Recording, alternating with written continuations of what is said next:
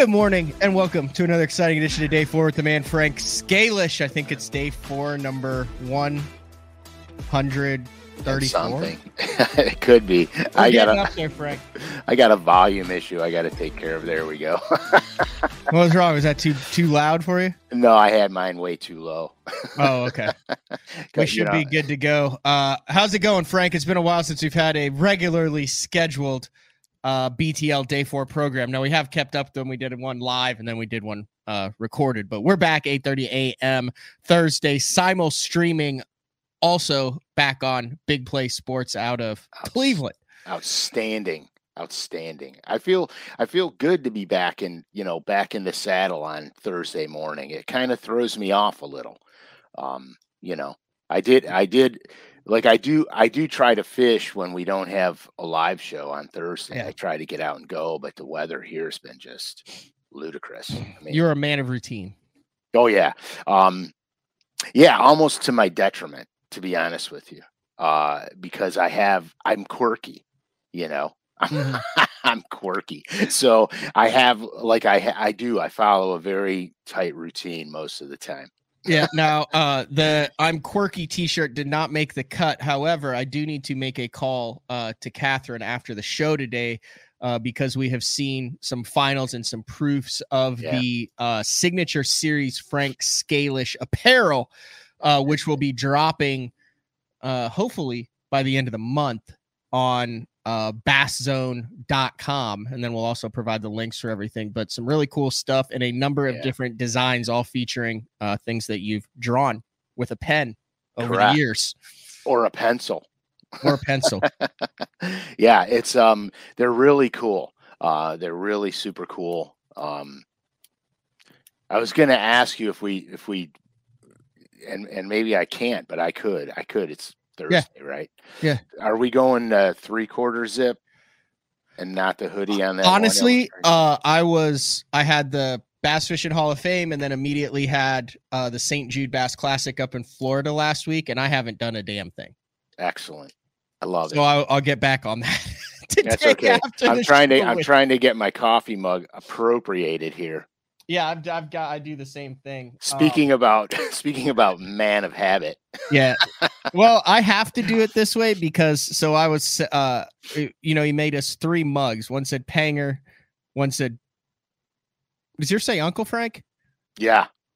And one said MJ. Well, I do not know for the life of me what happened to the Panger mug. I think I went fishing with Kevin Ledoux in the boat because I liked it so much and I took it. So this whole past year, I've been rocking the MJ mug that I was supposed to give to Jeffrey. So I have to drink out of it, make sure that the mouth hole is like that. So no one, I don't ever give it away that I'm actually drinking out of the MJ right. And so, so I I know.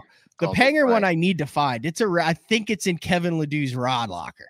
You better you better get after that, dude.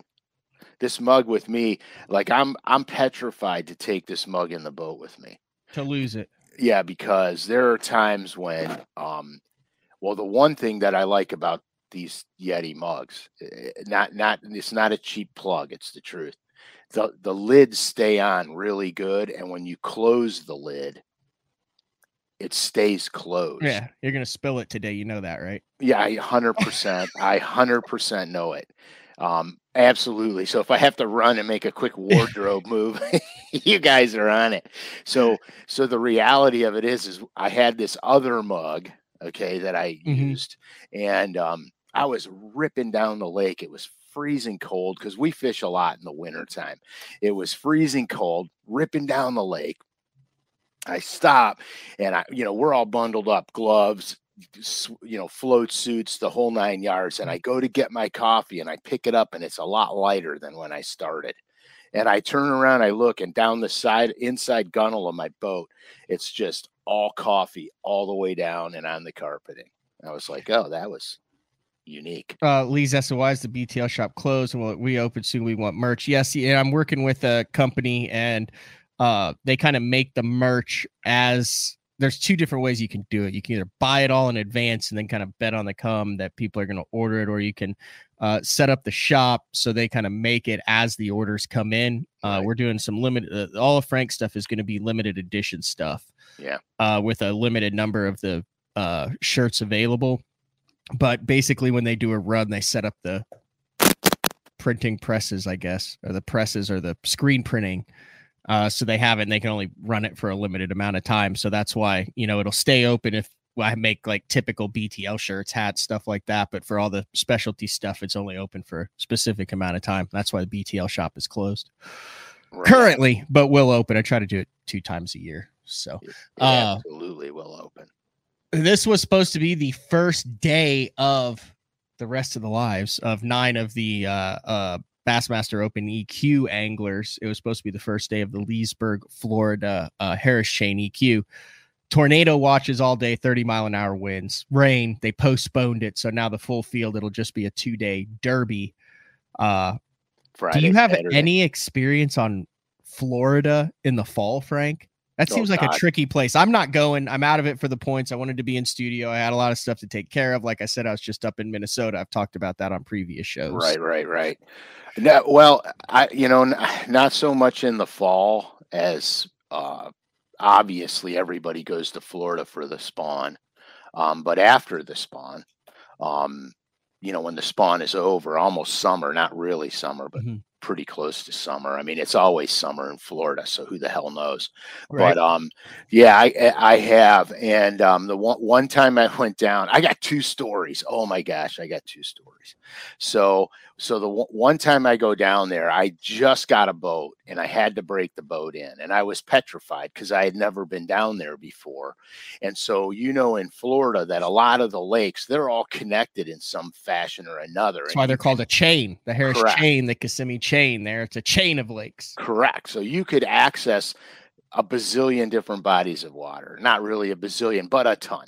So I had to call I on the way to Florida, I called Bassmasters and I said, "Hey, I have to break a boat in before this event. What lake can I go to that's close to our venue so I don't have to, you know, repack everything and move again to go mm-hmm. t- to the venue?" So we go through the litany of you know, like literally I pull over the side of the road. I got the maps out. I'm looking at the maps and I'm going, you know, here trip, there trip, wherever, wherever, wherever. And he's like, no, no, no, no, no, no. He goes, okay. He goes, you could go, you could go to Griffin and break your boat in. And I go, but Griffin's connected. He goes, yeah, but the lock is broken, it's closed, and we're not going to be able to access it. So you can break your boat in there.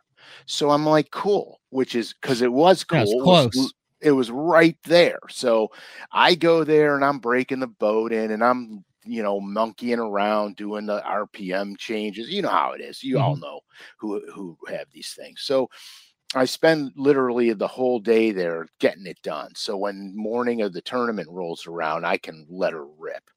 So while I was doing all that, of course, I wasn't going to waste the day. I did a lot of graphing. I did a lot of looking around. You know, I'm on a lake. I got to look at it. We're going to come back here someday, right?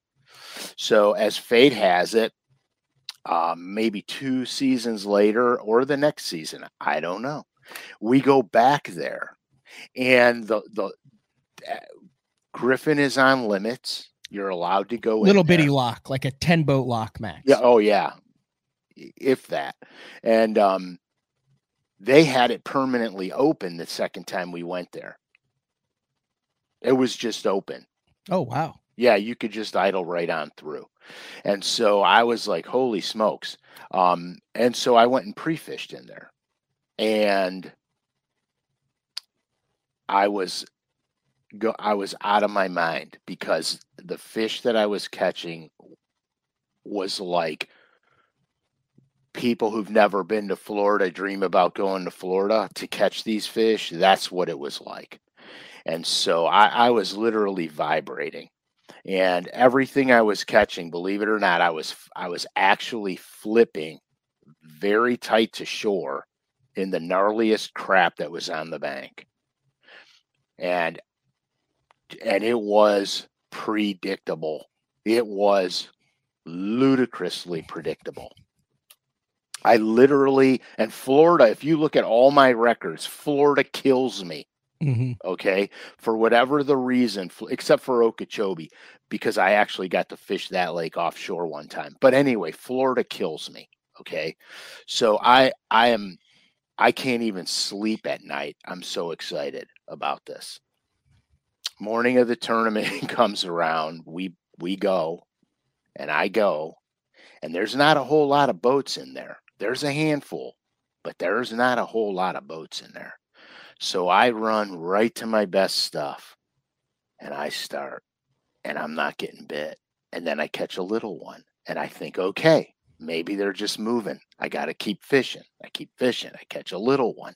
I catch another little one, and they're little keepers. Yeah, They're not- 12 inchers. Yeah, they're not, They're not pounders. 12 inch right. Floridas are pound to pound six. Right. And they're nothing that I want in my live well. Okay. So a boat pulls in behind me some, not on the bank, but behind me. And I think it was one of the Lane brothers. Mhm. And he whacks a monster. I'm like, God dang it. I made a bad, bad mistake. Um, and so I start scrambling. We get a little busier in that lake. I make a bad decision to blow out of there because I had I had fish on cypress trees in one of the other lakes that Mhm. that was pretty predictable. And I blew out of there and I ran to this place and I called all my fish out, but I'm only calling like two pounders. I'm not getting the big giant ones that I was catching. Anyhow, after that event, my title sponsor, OSI, I had set up to stay there a week after the event. And I was taking out some of their clients, their customers. So I had this one customer that came up and he'd never caught a really giant, giant bass before. And I was staying very close to Griffin. So I said, well, let's just, we'll just go to Griffin. I got an idea. And I went to where I was catching all those fish on the bank because I had graphed that whole area and there were bars that came out from there. So they were running the troughs of the bars into the bank. And then, of course, I didn't catch them on the I bank. think so I know were exactly where you were. probably. You so came were- you came into Griffin and you go to the right. exactly. Okay. So they pull off those bars. Okay, they pull off those bars. So I decide I'm going to take a gamble. So, dude, I swear to God. so I got this guy with me, and I'm off of these bars, and I I tell him there's a neat trick in Florida. Um, actually, Scroggins showed it to me on Santee Cooper of all places. So I take I take a a trick worm, and I put an eighth ounce or a sixteenth ounce slip sinker in front of the trick worm, and you just pitch it out up there, and it just you know floats down real nice and easy. And um, I've pitched that thing up there, dude, and it's and my line just starts going, and I go, whoa, and that rod doubles over to the cork. I'm leaning in on this bass. This giant female comes up, shaking her head, and I'm like, I'm like ready to go. Because you missed it in the derb. I missed it in the derb, and and so here I got a six plus.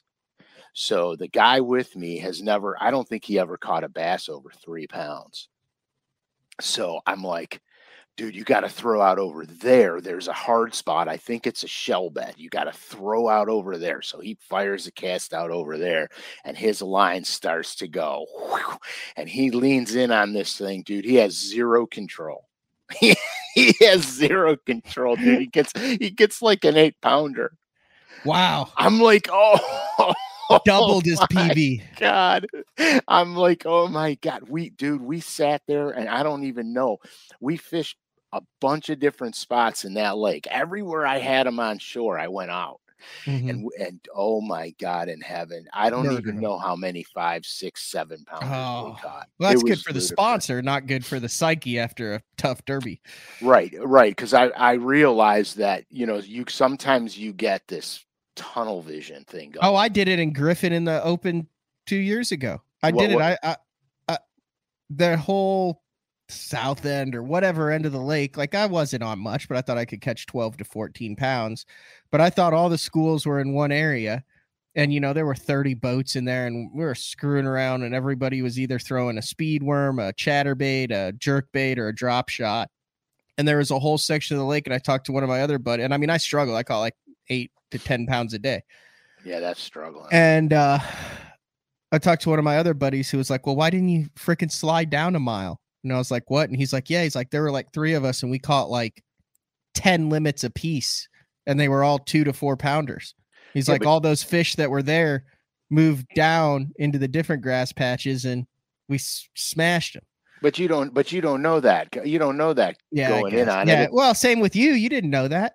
No, I didn't know that, but I had a hunch, and the hunch was 100% accurate, and I was really pissed um, because I've done that on several tournaments where, because with when I was with OSI, a lot of the events when it when we because a lot of them were back to back, so we Yeah. would take the second back to back event, and then we would plan for me to take some OSI customers Mhm. out, and so what would happen is on those back to back events if I struggled in the tournament, I used those days to figure out where I went wrong. So I could capitalize on Smart. my my lack of decision making. I did that on Champlain one time too.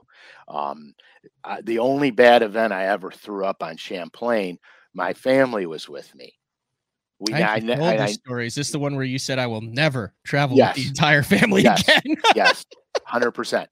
So so um my whole family was with me. And I just for some reason I wasn't I wasn't every time I made a move, it was the wrong move to make. And I kept I think I I think I might have finished I don't know where I finished in this stupid thing. But um so e- everything you know every move i made was the wrong move so after the event was over um I had a day to kill before I had to take anybody out. So I grabbed Frankie, he was a little dude at the time. Mhm. I I grabbed Frankie. I said, "Come on, let's go. I gotta I gotta see something. I I, I have to tr- I have to try something." And um, so I went out where I was catching them, and I I made a move and I made a lure change, and I caught like four giants in a row.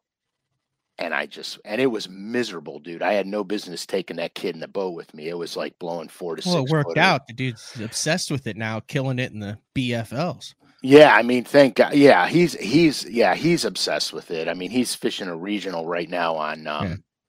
whatever that lake is in in uh, Tennessee, um, Dale Hollow. They're on. Oh, really? right Yeah. So if you want to follow it, you can get on the MLF website and see. Is it this weekend? Yeah, it starts today's first day today. Oh, sick! So you can get on and root Frank Jr. on in the regional. This is to get to the All American. Yes, yes. Oh, that'd be big league. Yeah, oh yeah. Last year he went to the regionals and finished 14th. Yeah, I remember that. Narrowly missed the All American because they take the top six. Yeah, and he but he he spit off a couple of giants that would have probably put him in it. But but at any rate, long and short of the Yep. story is so I use those days to to figure stuff out to you know to to kind of Yeah. hone in because my biggest pet peeve is if I don't figure an event out if we don't have a back to back let's say we didn't have a back to back and I didn't figure the event out I would stay an extra day or two. I'd call my wife. I'd say, "Babe, I'm staying a couple days. I got to figure out where I went wrong." And I would stay on the lake, and I would I, because it's timely because it's happening right now. You Right. know what I mean? It would be it would do me no good to go back two weeks later because everything would be different. So I would stay. It was the work that I had to put in. You know, you, the other show when you had Mark and um, Ike on, for example. Mhm. Um, Ike made a statement that I related to in such a way I can't even stand it. Um, he he said that he had to work twice as hard as everybody else because it didn't come naturally for him, and that's exactly how it was for me. Um, I I put in ungodly amounts of work because because things things took place a little bit slower for me, and Mhm. and there's no there's no um, learning tool like time on the water. That's the Mhm. best learning tool you have. And so i so that's what i did for my first two years in bassmasters. That's exactly what i did. Any event i bombed if i didn't have to leave to go to another one i stayed and fished um, it was brutal because it's the last thing you want to do after, you know, a whole week's worth of fishing on a lake to go back out and fish the lake again when you haven't been productive. Um, but it was very vital uh, for me, and it usually paid off in big dividends because I figured things out on them. Did you have that moment coming up? And I'll, I'll be honest, like, I mean, either uh, fishermen are either delusional or they have that moment where they realize that they're not goodwill hunting or the natural. and that it's gonna take a lot of work. Like, I mean, I remember I had that moment yeah. when you start fishing and you're like, oh, well, when I start fishing the big tournaments, I know what's going on. And then you start doing it and doing it, and you realize, okay, I'm not a Brandon Palaniuk, I'm not a Jacob Wheeler. Right. This is this literally, I mean, you can be a very talented angler, but not naturally gifted with the in and I'm saying those guys work their ass off too, but they do. Did you have that time when you started fishing pro yeah. where you realized, all right, this is I, I will have chances to win and I can make a career out of this, yeah. but this is going to be a grind where it is going to be straight hard work. It's not a show up and catch 'em deal for me.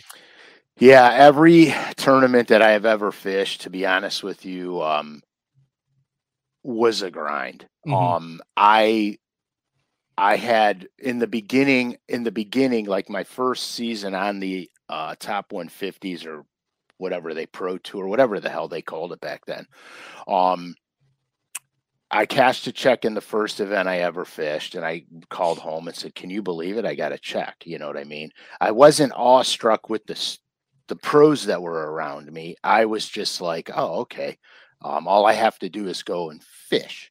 So that that season, I wound up taking a check in every event but two, and I made the classic, and um, I never felt like not that I didn't belong there. I didn't feel like I didn't belong there, but I never felt like this is easy. You know mm-hmm. what I mean? I I, yeah. I, I never felt like this is easy. And, it is um, easy for some of the guys. It is. I mean, it, a it few of them. A few of them, and I hate to say that, but it, it is. is. And um, I never felt like that. I felt like I got to work 10 times harder just to be, just to keep there, just to stay there. You know what I mean? Mm-hmm. And, um, I threw up one of the worst seasons ever. It was my second or third season up there, and I it was the worst season ever. And it just was like nothing I did was right. Um, I was throwing good money away after bad money. Um, you know, petrified every day that my sponsors were going to bail. I mean, you know all yeah, the shit yeah, yeah, that comes with it because it's you know we're we're only as good as our last event. I mean, let's be honest. Um, you're only as good as your last event, and so so I was I was like petrified. Um, and then I started fishing really scared, um, and that's when everything started to go to pieces. Mm-hmm. Um, so I I decided that okay, we got to take we got to take a time out here, and um, I stayed in the opens, and I said we're going to just have to redo this. We're going to have to rethink our stuff. We're going to have to re-go through this, and I stayed in the opens because at the time, um, the opens off limits. Well, initially in the beginning, I didn't have an off limits in the opens. Mm-hmm. And then they made an, a one week off limits in the opens. So I got to go to these tournaments. It was a lot of work, a lot of money, but I got to go before the off limits to get a feel for a lot of the lakes I've never been on before, get a feel for them before the official practice started. That's when everything started t- changing for me because I got I I got good I I got good real time data on the water of these bodies of water. A how to run them because some of them you have to know how to get around. Like Santee, you have to know how to get around on Santee. Um, I remember the first time I cut through the backwater over there, I was petrified. Um, eh, but I did it and then I got familiar with it. Then I would recognize the cypress trees where I had to turn, which ones I had to stay to the right of, which ones I had to stay to the left of, et cetera, et cetera. Once that didn't become an issue anymore, I knew that the weather wasn't going to screw me because I got ways to get through this place. So it it helped out, and that's when that's when I made the conscious decision to stay in the opens and fish the opens because I was making money in the opens. Um, it wasn't it wasn't a two and a half day time on the water, um, and it just it just it was more comfortable for me. Mm-hmm. and i was making way more money fishing the opens because a i didn't lose any of my sponsors.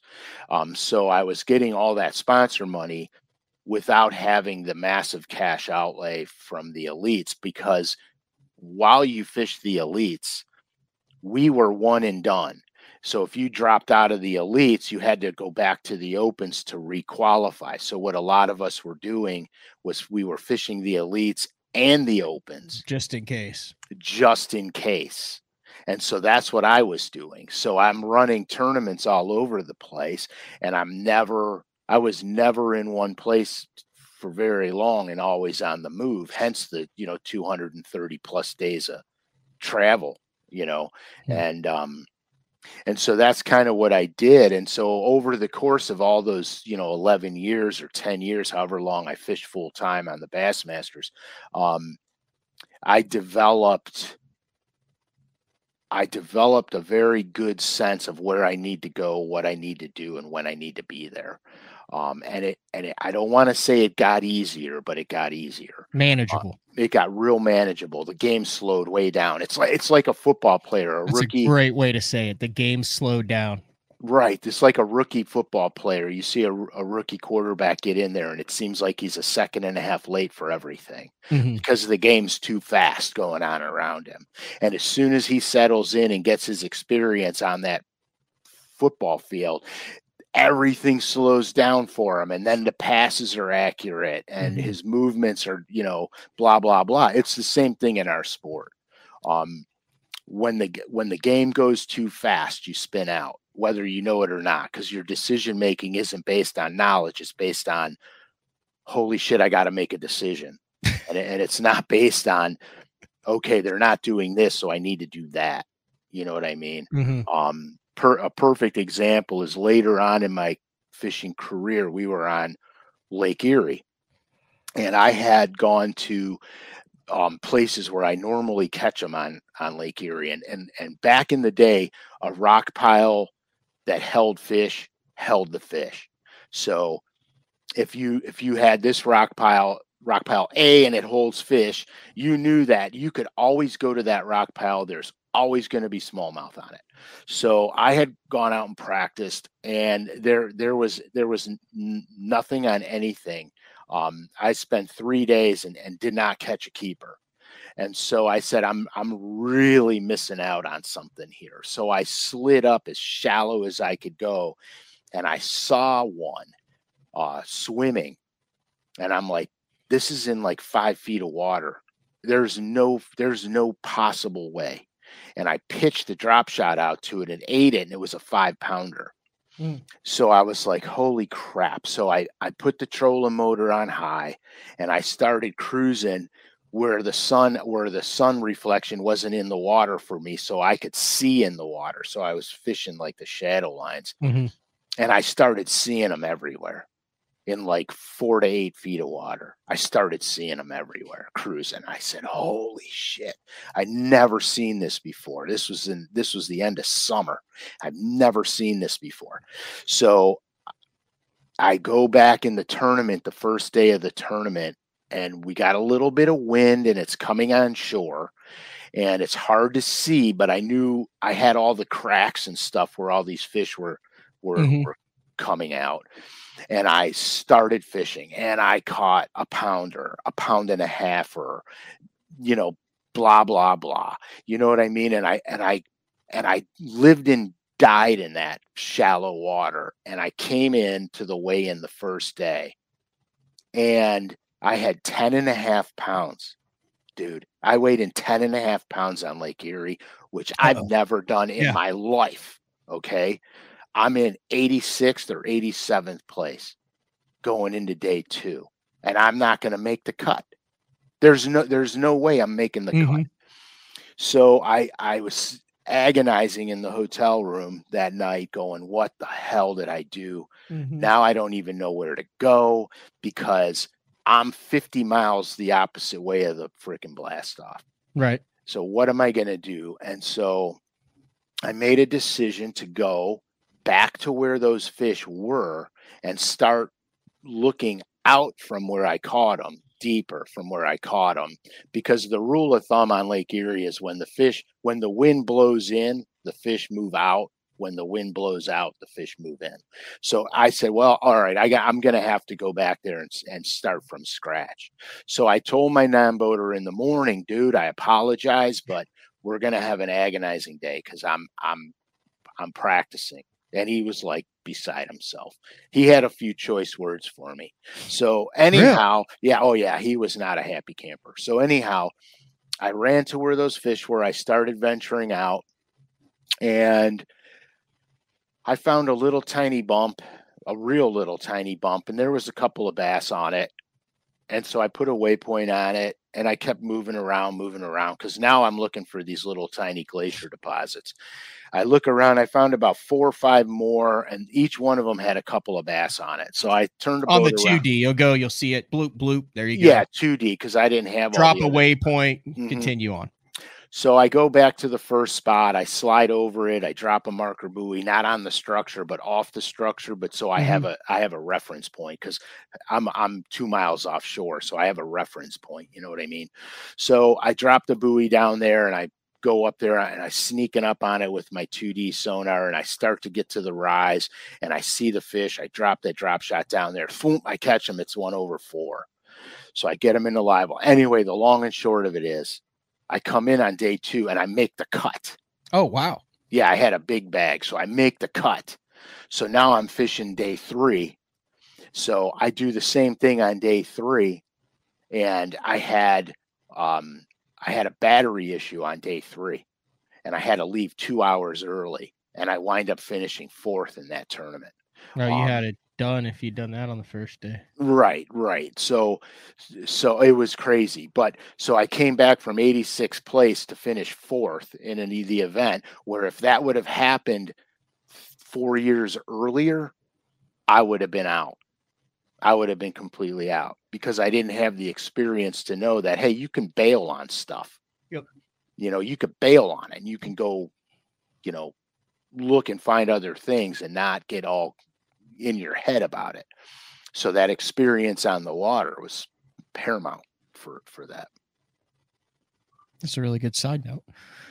Uh, do you want to Yeah. continue with Florida stories, or do you want to talk fall fishing, or do you want to save that for next week? Because I mean, we're almost half an hour in, and you did say you had two, and then you also piqued my interest with offshore on Okeechobee, which is just a giant bowl. I didn't know such a thing existed. Oh, it exists. Well, okay, so here, listen, I have a very I had prepared a very huge deep dive It's an it's an hour plus deep dive. every bit. So You want to save that for next week?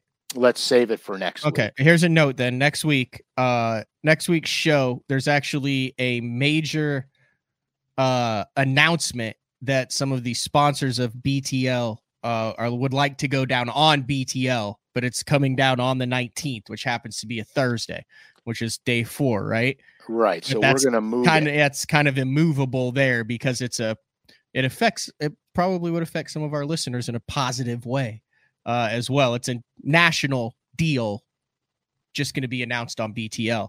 So that's going to be announced next Thursday at 8:30, which means day 4 will be on day 3 Wednesday at 8:30 a.m. 9:30 Right, so- your so- time. So same exact thing just on a Wednesday. Right. So day four is gonna be on the 18th next week.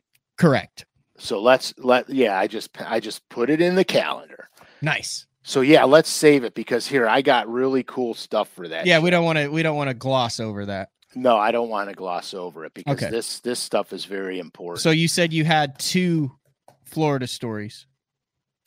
yeah, so so I I like you, Matt. I didn't realize that you could really get into offshore fishing in Florida, and I, I didn't realize it. It's like Okay. the thing, in all honesty. It is the like thing. the easiest way to catch them. Right. But I didn't know that because you never hear that. You hear you got to go punching, you got to get bull rushes, mother-in-law tongues, yada yada yada. Mhm. You know what I mean? Grass is everything, um, and it and it is at a lot of times of the year. Grass is everything in Florida, and you better know that, or you're going to get your brains kicked in. But so I'm on Okeechobee, and back in the day, and I, I'm not gonna, I'm not gonna, I'm not gonna do a slam on Bassmasters, but they, but it when I was coming up, there was a lot of things changing. Uh, we're gonna call them growing pains. Um, they changed the qualifications. They changed the classic berths. Um, like I would have made more classics. Let's put it that way, without some of their changes. So they changed a lot of stuff and it just seemed like i was always on the i was always on the wrong side change so i was getting kind of frustrated so we had this thing where we had um i don't know what it was called i want to say it was like a shootout where they normally take the top The Bush shootout.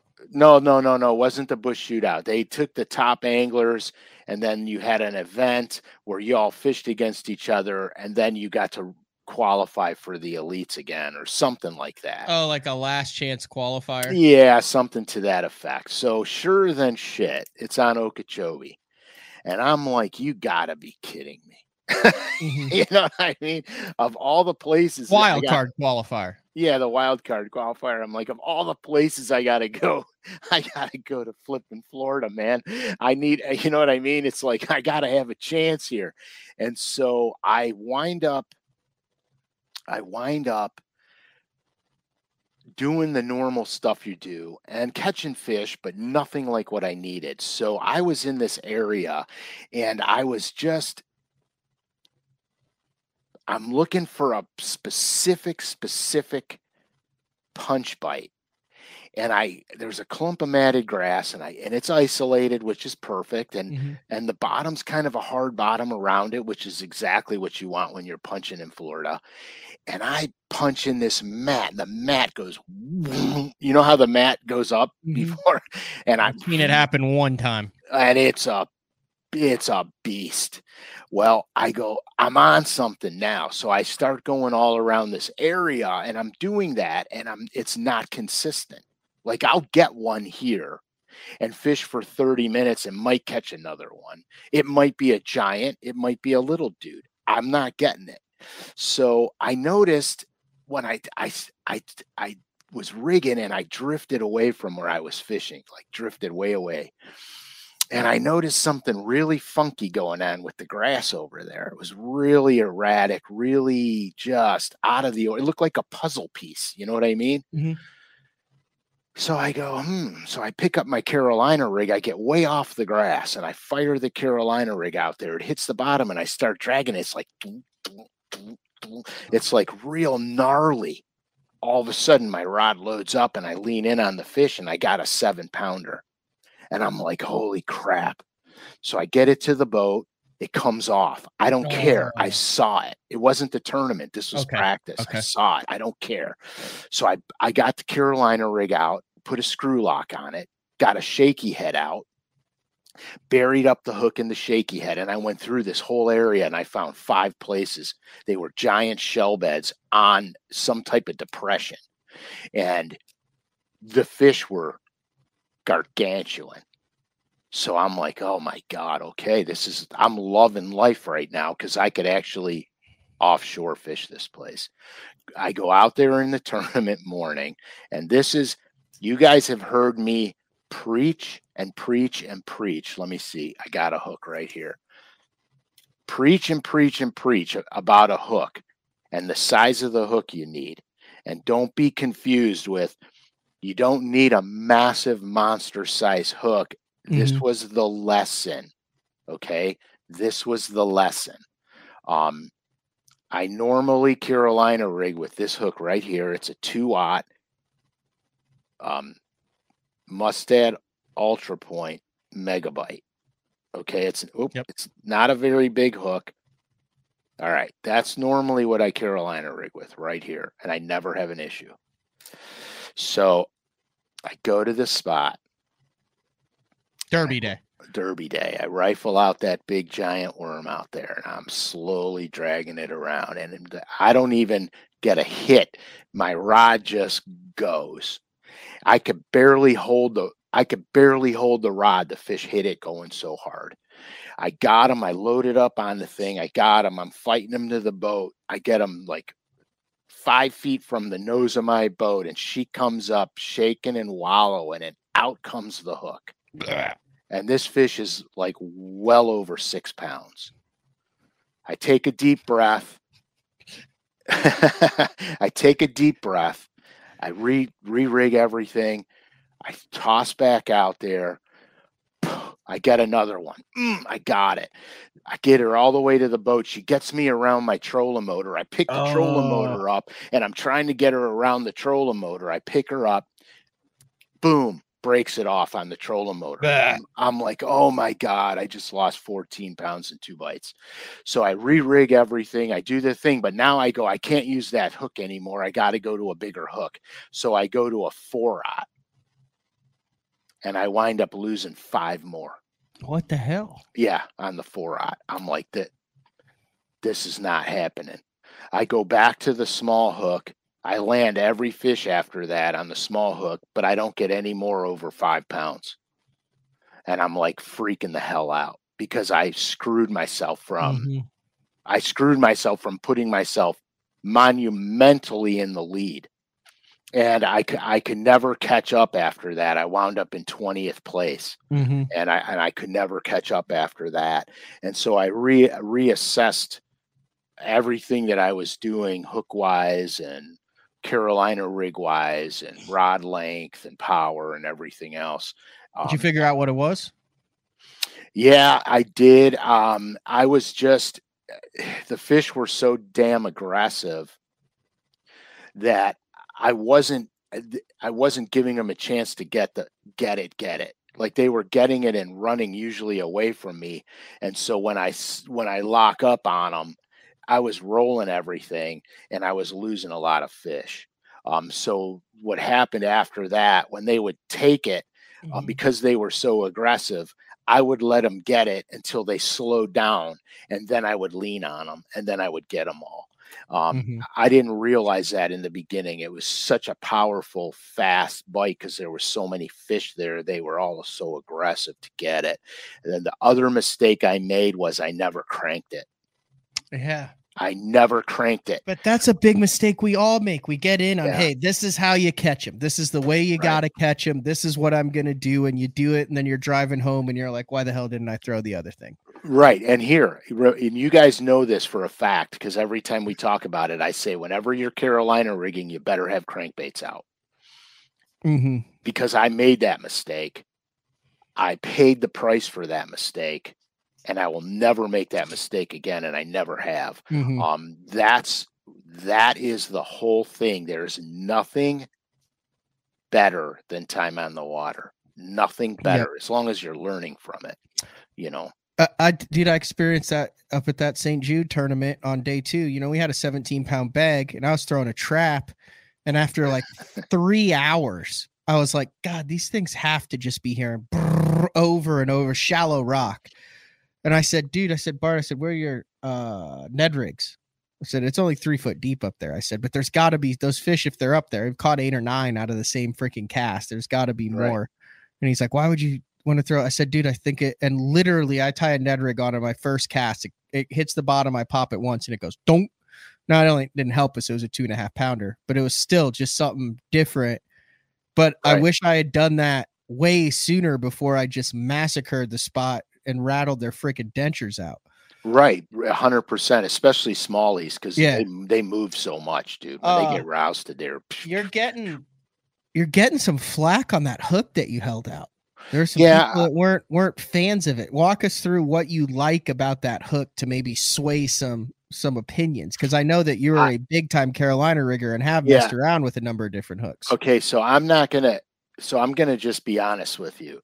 Um, I still use it today. I don't experience issues with it.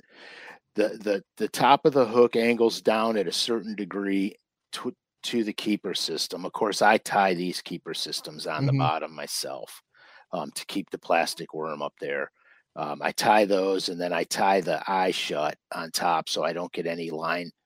I don't get any line um, going through the yep going through there, and then of course I tie my keeper system on them.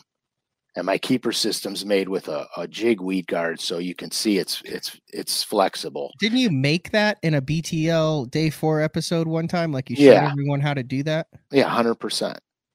And so the the reason I like this hook, this this hook here, for for what I'm doing, when you do a sweep set on it, that's what this hook, its hook percentage is way better with that than maybe a- Almost like a circle hook.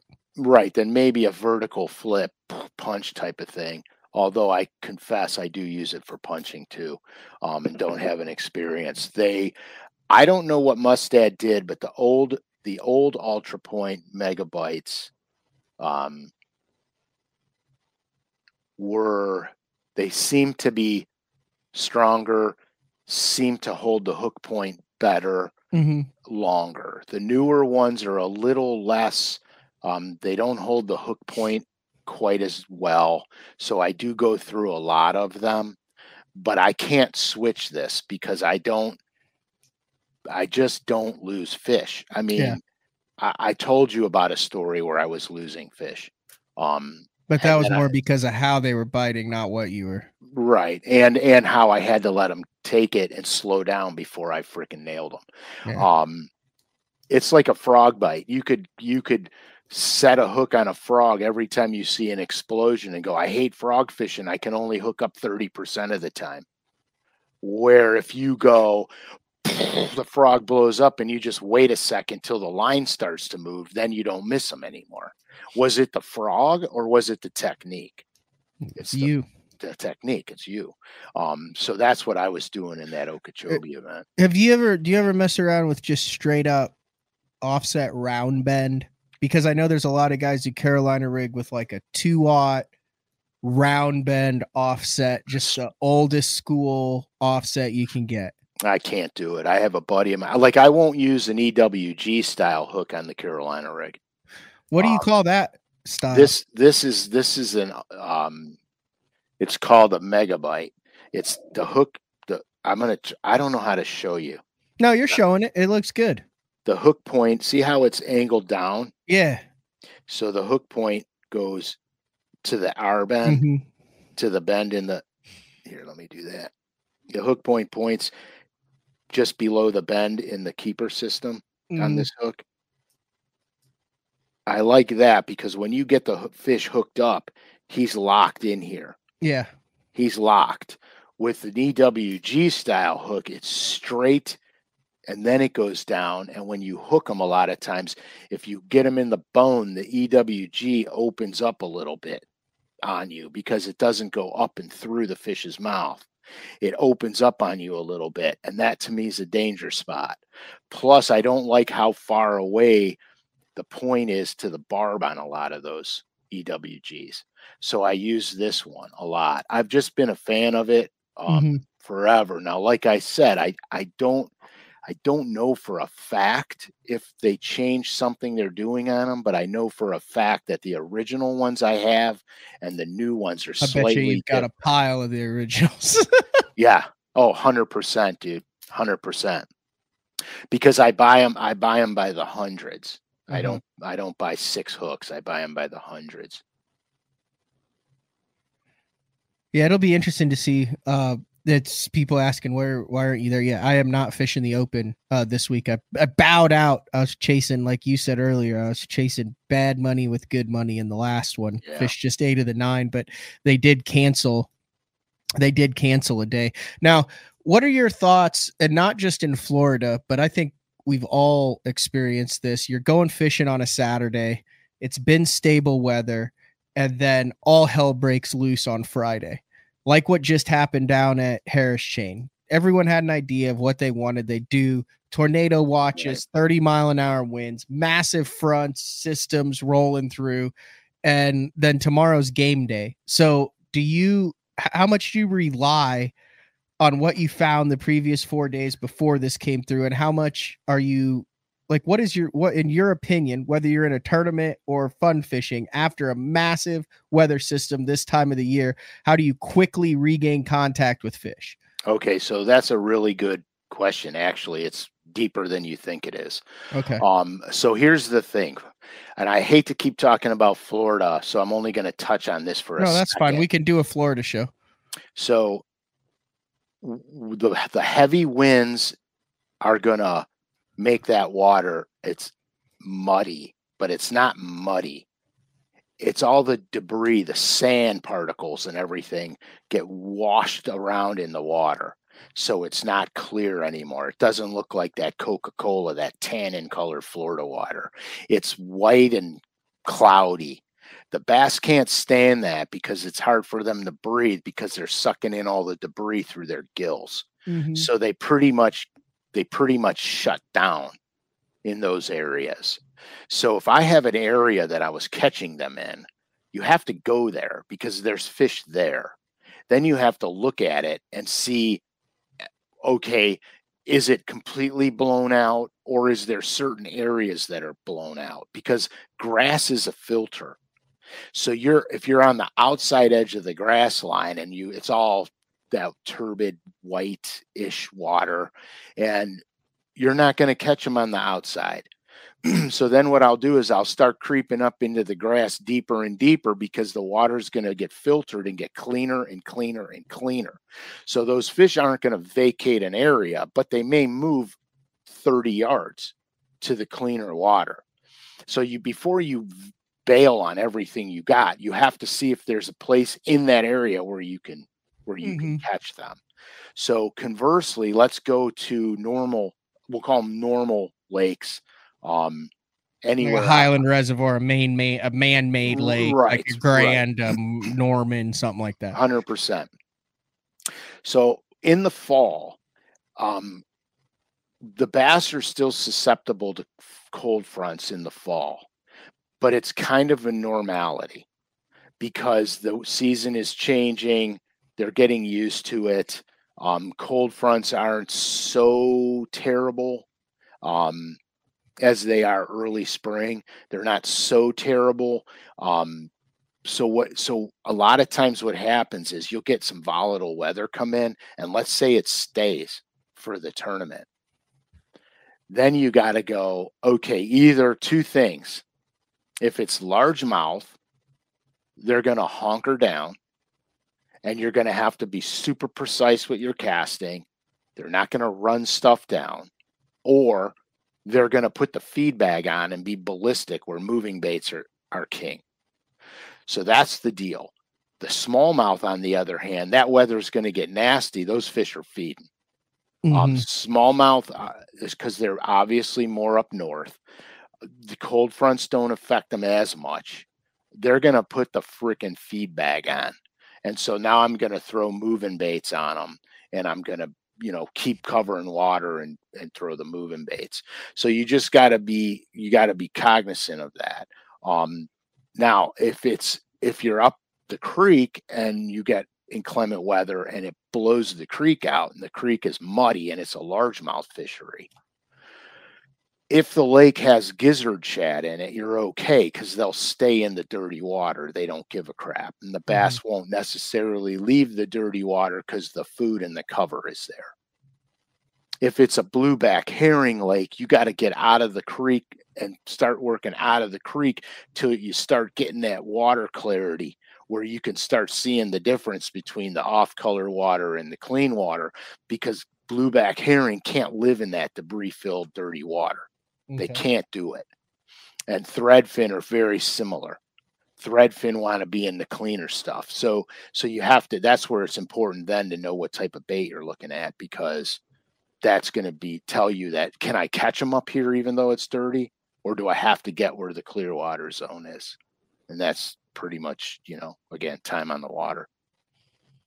Uh, this you're gonna lose your mind over this. There's a couple guys that mentioned the haymaker. Let's go back and wrap this thing up with this hook because there are a bunch of people that that went nuts when you showed the hook. Oh, they I know, dude. I catch flack from everybody over the hook. All right, so uh, I got on uh, Omnia here, and I'm gonna share some screens because you're you're gonna lose your you're gonna lose your mind when you see this haymaker hook that everyone's talking about, just based on what you've said.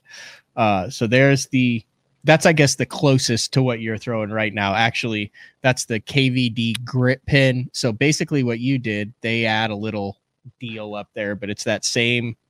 Right. Well, they did it wrong at 1st Mhm. um, and they had to change their design. But is that the E? Is that their um, big mouth or is that their? That's the Grip Pin, soft plastic. Uh, they also have. Uh, because this isn't the this isn't the big mouth. This is their um, what's it called? megabyte. There it is. Okay, yeah, that is goofy looking. That's the megabyte. There's the megabyte. All right. Uh so this is where fishing this is where I find things interesting because you have Frank who's saying, dude, I like the megabyte, I like it in, it works for me. I've done it for decades. This Oh, is yeah. the hook. Have you seen this new owner haymaker? I think Castledine had something to do with it too. It could not be the more opposite. So here's your theory as to why it works, which you've proved, which you have on the water experience at professional, amateur, thousands of hours on the water. You have confidence in this. That's the way to do it, right? yeah. There's the haymaker. Yeah. That's how Um, it's designed. Yeah. No, I have. Um, there's another hook out there very similar to that. Mhm. um, and I've experimented with that. And um, the problem I have with it is you cannot Texpose plastic. Yeah. That has to come through the plastic, so you have to bury that in the plastic. The problem with that is, there's, I'm not knocking the hook. I'm sure it works. I'm not knocking the hook when you put the soft plastic on that, you know how it is after you fish soft plastics a while, they get a little loose on the hook. Yep. If you're not texposing it, that hook point's going to come through or it's going to fall off. The worm's going to fall off of that. And that's, and then you hang up unnecessarily. Um, and when I make a cast, the last thing I want to do is snag it up there because that, that's, that's a bummer. So there's that, then there's yours, and then there's just somewhere in the middle, which is the yeah, that's what like I the- would say the gold standard for EWGs is just your Superline Gamakatsu offset. EWG Superline hook. Right. And I'm I just don't use the super line hook all that often. Mhm. Um if I flip a tube, I'll use it um because you almost have to. Um but anything else, I'm using I'm using the um megabyte. Uh, that one just looks weird, doesn't it? yeah, I have a hook that's exactly like that. Um and I, I can't believe I can't remember the name of the pl- people that make it. I got those to try them out and I actually bent the hook point down on it. but But I'm telling you, there's still a lot of guys who just use that. The Kahle style bend on that is fantastic, but I can't stand those hooks. They're Mhm. too they're too long. Um, they're too long, and um, I have not had the success with them. But that's my personal. Now I use that hook a lot. That's the actual round bend, like a two aught on a Senko or a stick bait. Yeah, and see, There's a lot of guys that use that this style on like a soft stick bait or a trick worm when they're Texas rigging it. Yeah, and see, and the rule of thumb is you want the gap of the hook to be two times the width of the soft plastic. Wait, say that again. You want the the gap of the hook that means from the go from the hook point to the shank the that hook that point to, to the, the shank, shank. right That th- distance right that there. distance has to be two times the width of your soft plastic because when the fish bites down on it the last thing you want to do is have that soft plastic balled up in the bottom of that hook base and then you don't get a good hook penetration on them and so that's the deal with that What about the old Tru-Turn, Frank? Were When I was a a- Tru-Turn guy. when I was a kid, I, I lived and died on that hook and mostly died on it.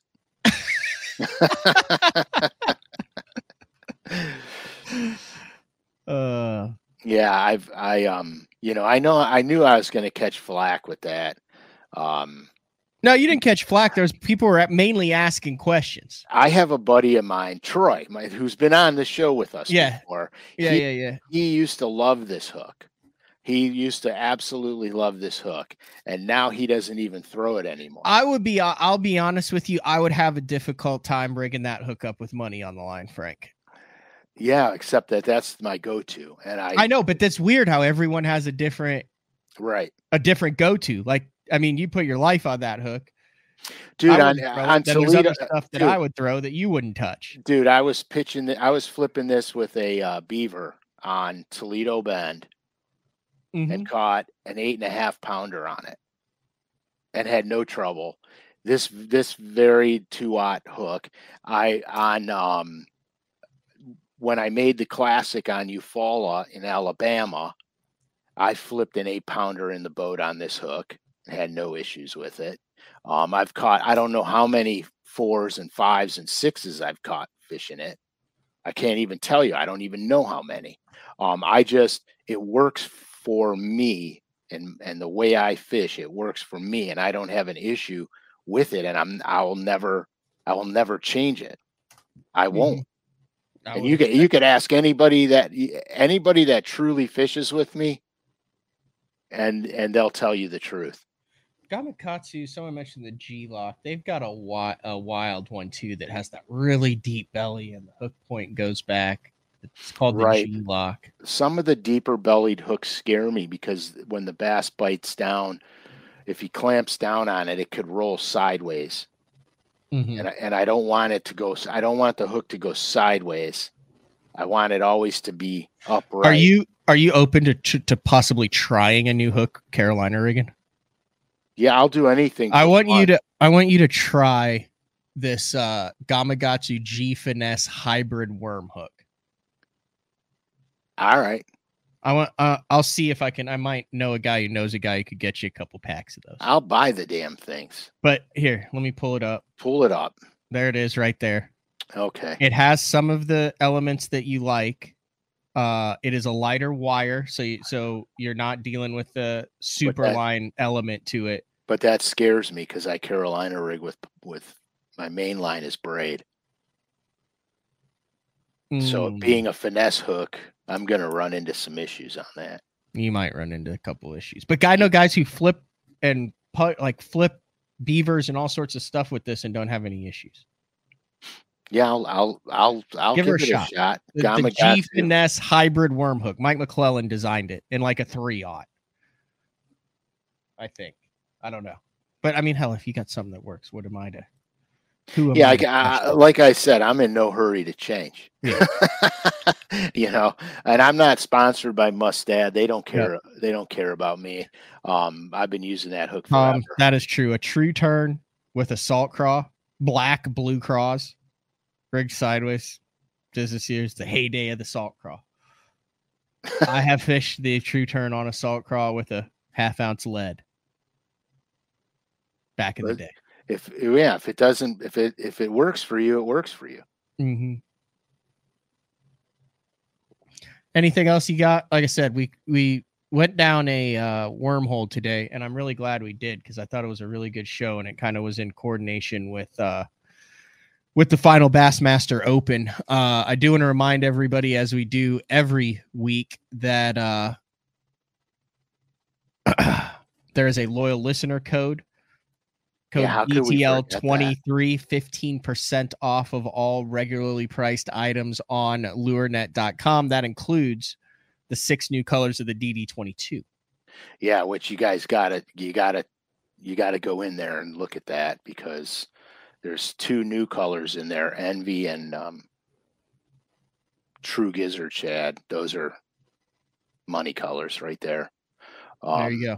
Yeah, those are money colors. Evo, Um, Holy Shad, or Evu, Evo, extra, virgin, olive oil, Exactly. Holy Shad, Harvest Moon, Olive Blue, and Rainbow Shad. Are those all yours, including the True Gizzard and the Envy? Yeah, everything but the rainbow. Mm-hmm. They're all all mine except for the rainbow. That was a bring back color. Um, that one right there. Yeah. That was a bring back.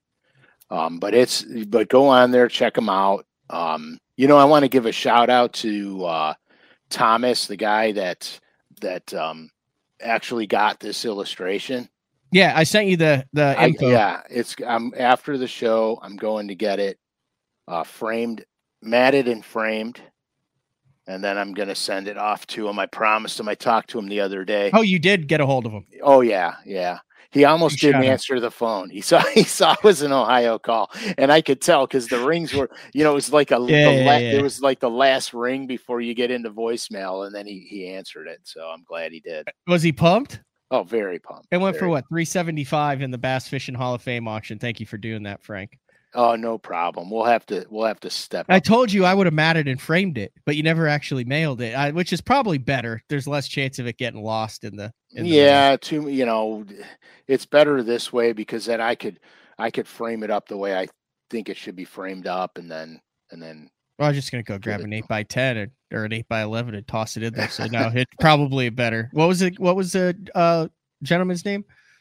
his name was Thomas. Thomas. That's Yeah, fine. Thomas. Thank you, Yeah. Thomas, for supporting the uh, the Bass Fishing Hall of Fame and getting some.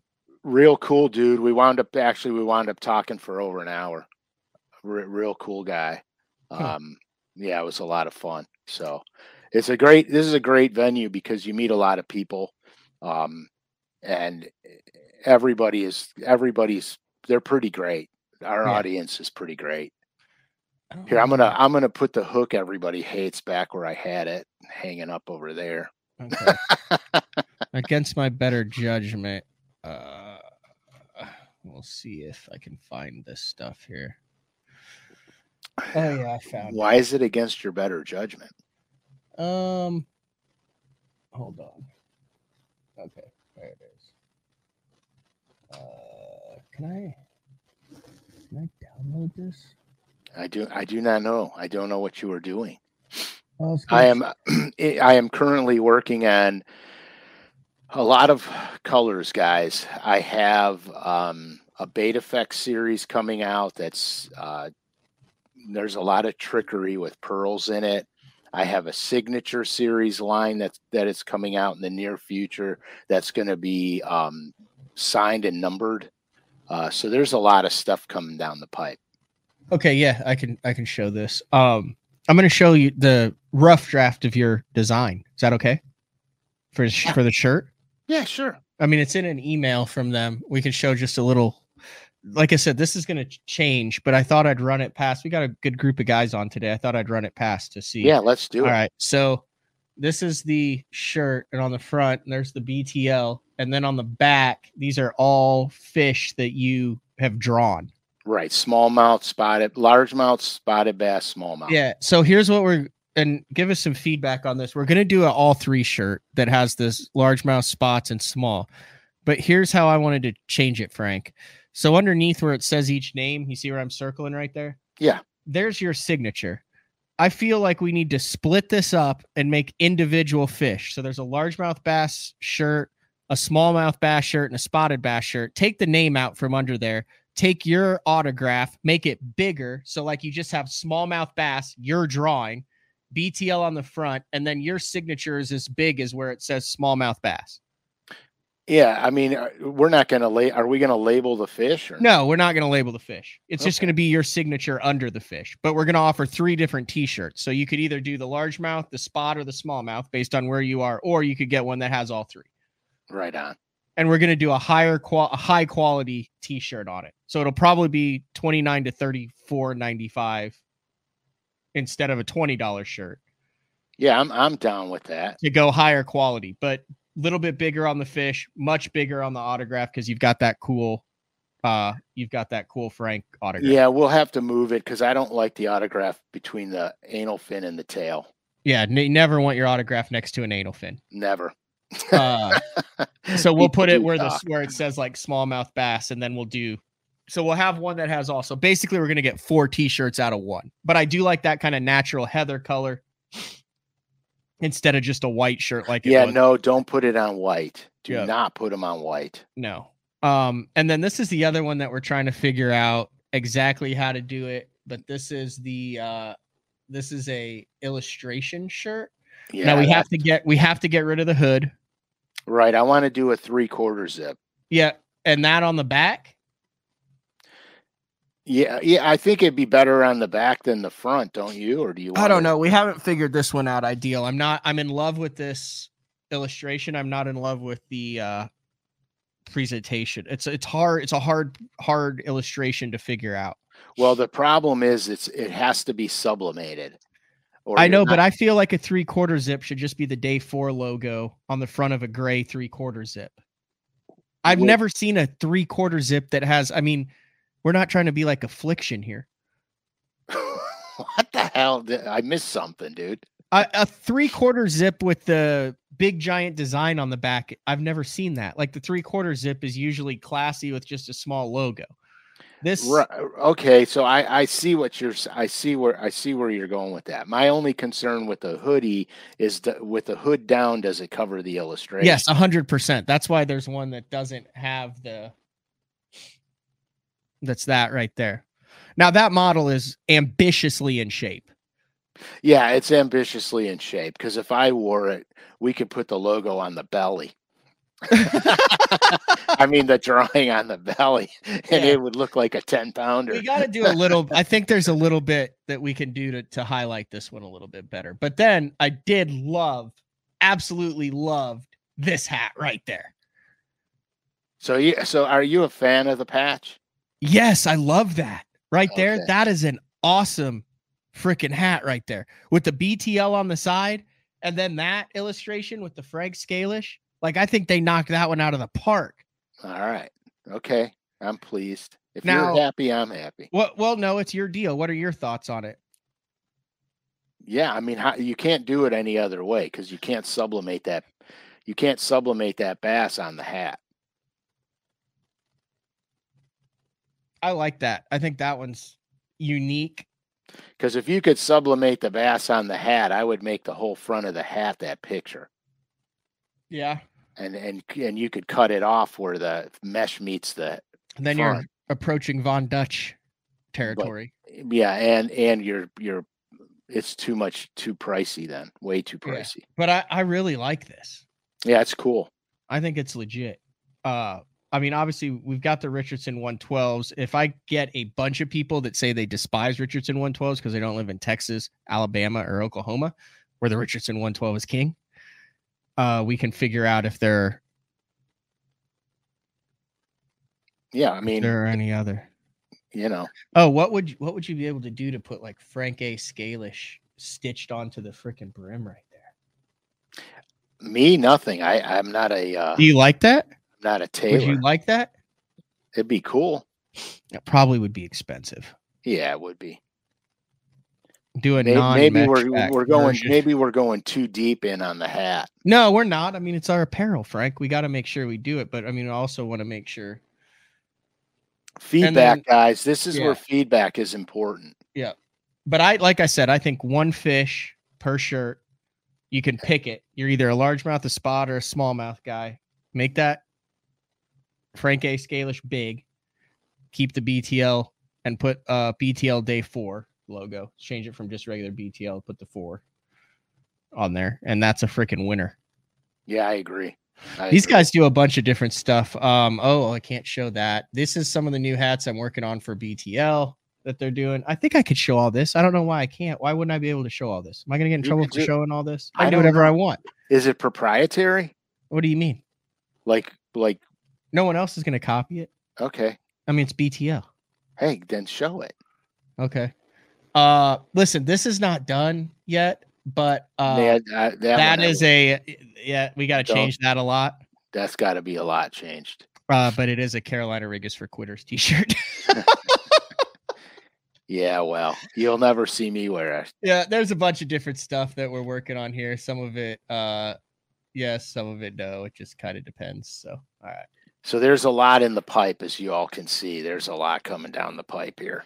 yeah we're working on all that but i'm excited for it i'm excited for the uh i'm excited for the the scalish signature series designs to come out I'm excited for it too because that I was I had real apprehensions about that four color illustration being screen printed. Um, sublimation, it's literally going to look like, you know, a photograph. It's going to be nice. It's going to be really nice. It's like our it's like our sublimated uh, jerseys we used to wear fishing all the time. Nice. All right, let me get the music queued up, which is a sign that oh, that we have made it through another episode we made it. of day four. like I said, simul streamed also on Big Play. You guys need to go check out Big Play if you haven't. Uh, If you're a sports if you're in, yeah, if you're into sports fan. Uh, there's like a Bernie Kosar show, a bunch of other cool stuff. that- Dixon and his wife and all Yeah. kinds of stuff. Yeah. We gotta get that rolling. We'll get that rolling. Hey guys, uh, make sure you go like, subscribe on YouTube if you're listening on iTunes. We're over 2,000 reviews and ratings on iTunes with a new year coming up. Those become more and more important as we put together uh, packages for 2024 to bring you more new, fresh live content from both BTL and Day 4. So take five minutes, go do that. Uh, also, like I said, I've been asking a lot of the BTL faithful, Frank, between the Bass Fishing Hall of Fame and between the St. Jude. Right. Uh, massive thanks to everybody for jumping on and doing that. You know, and as in my younger days, I would, I, I wouldn't be like, ah, I'm gonna, I'll donate to that or I'll buy his T-shirt. Uh, but as I get older, I say, okay, I, I, I like that. I like what he's doing. I'll support him. So I, I understand right. how much It's- it takes to, to go out of your way to do that and greatly do su- appreciate and support the support. And I know you do too because you talk about it all the time. Absolutely. And we're working on some cool stuff for next year and at the classic in Grand because I'm officially not in it. And officially, um, there's a I have a surprise coming for that classic, too. You do? yes, I don't even know about this, do I? not not a hundred percent exact yet, but you're about to. oh, you're- and the show, about- and you can tell me backstage then. Absolutely, because it's going to be really cool. All right. Well, this has been another edition of Day Four with the man Frank Scalish. Next Wednesday, 8:30 a.m. We'll see everybody then.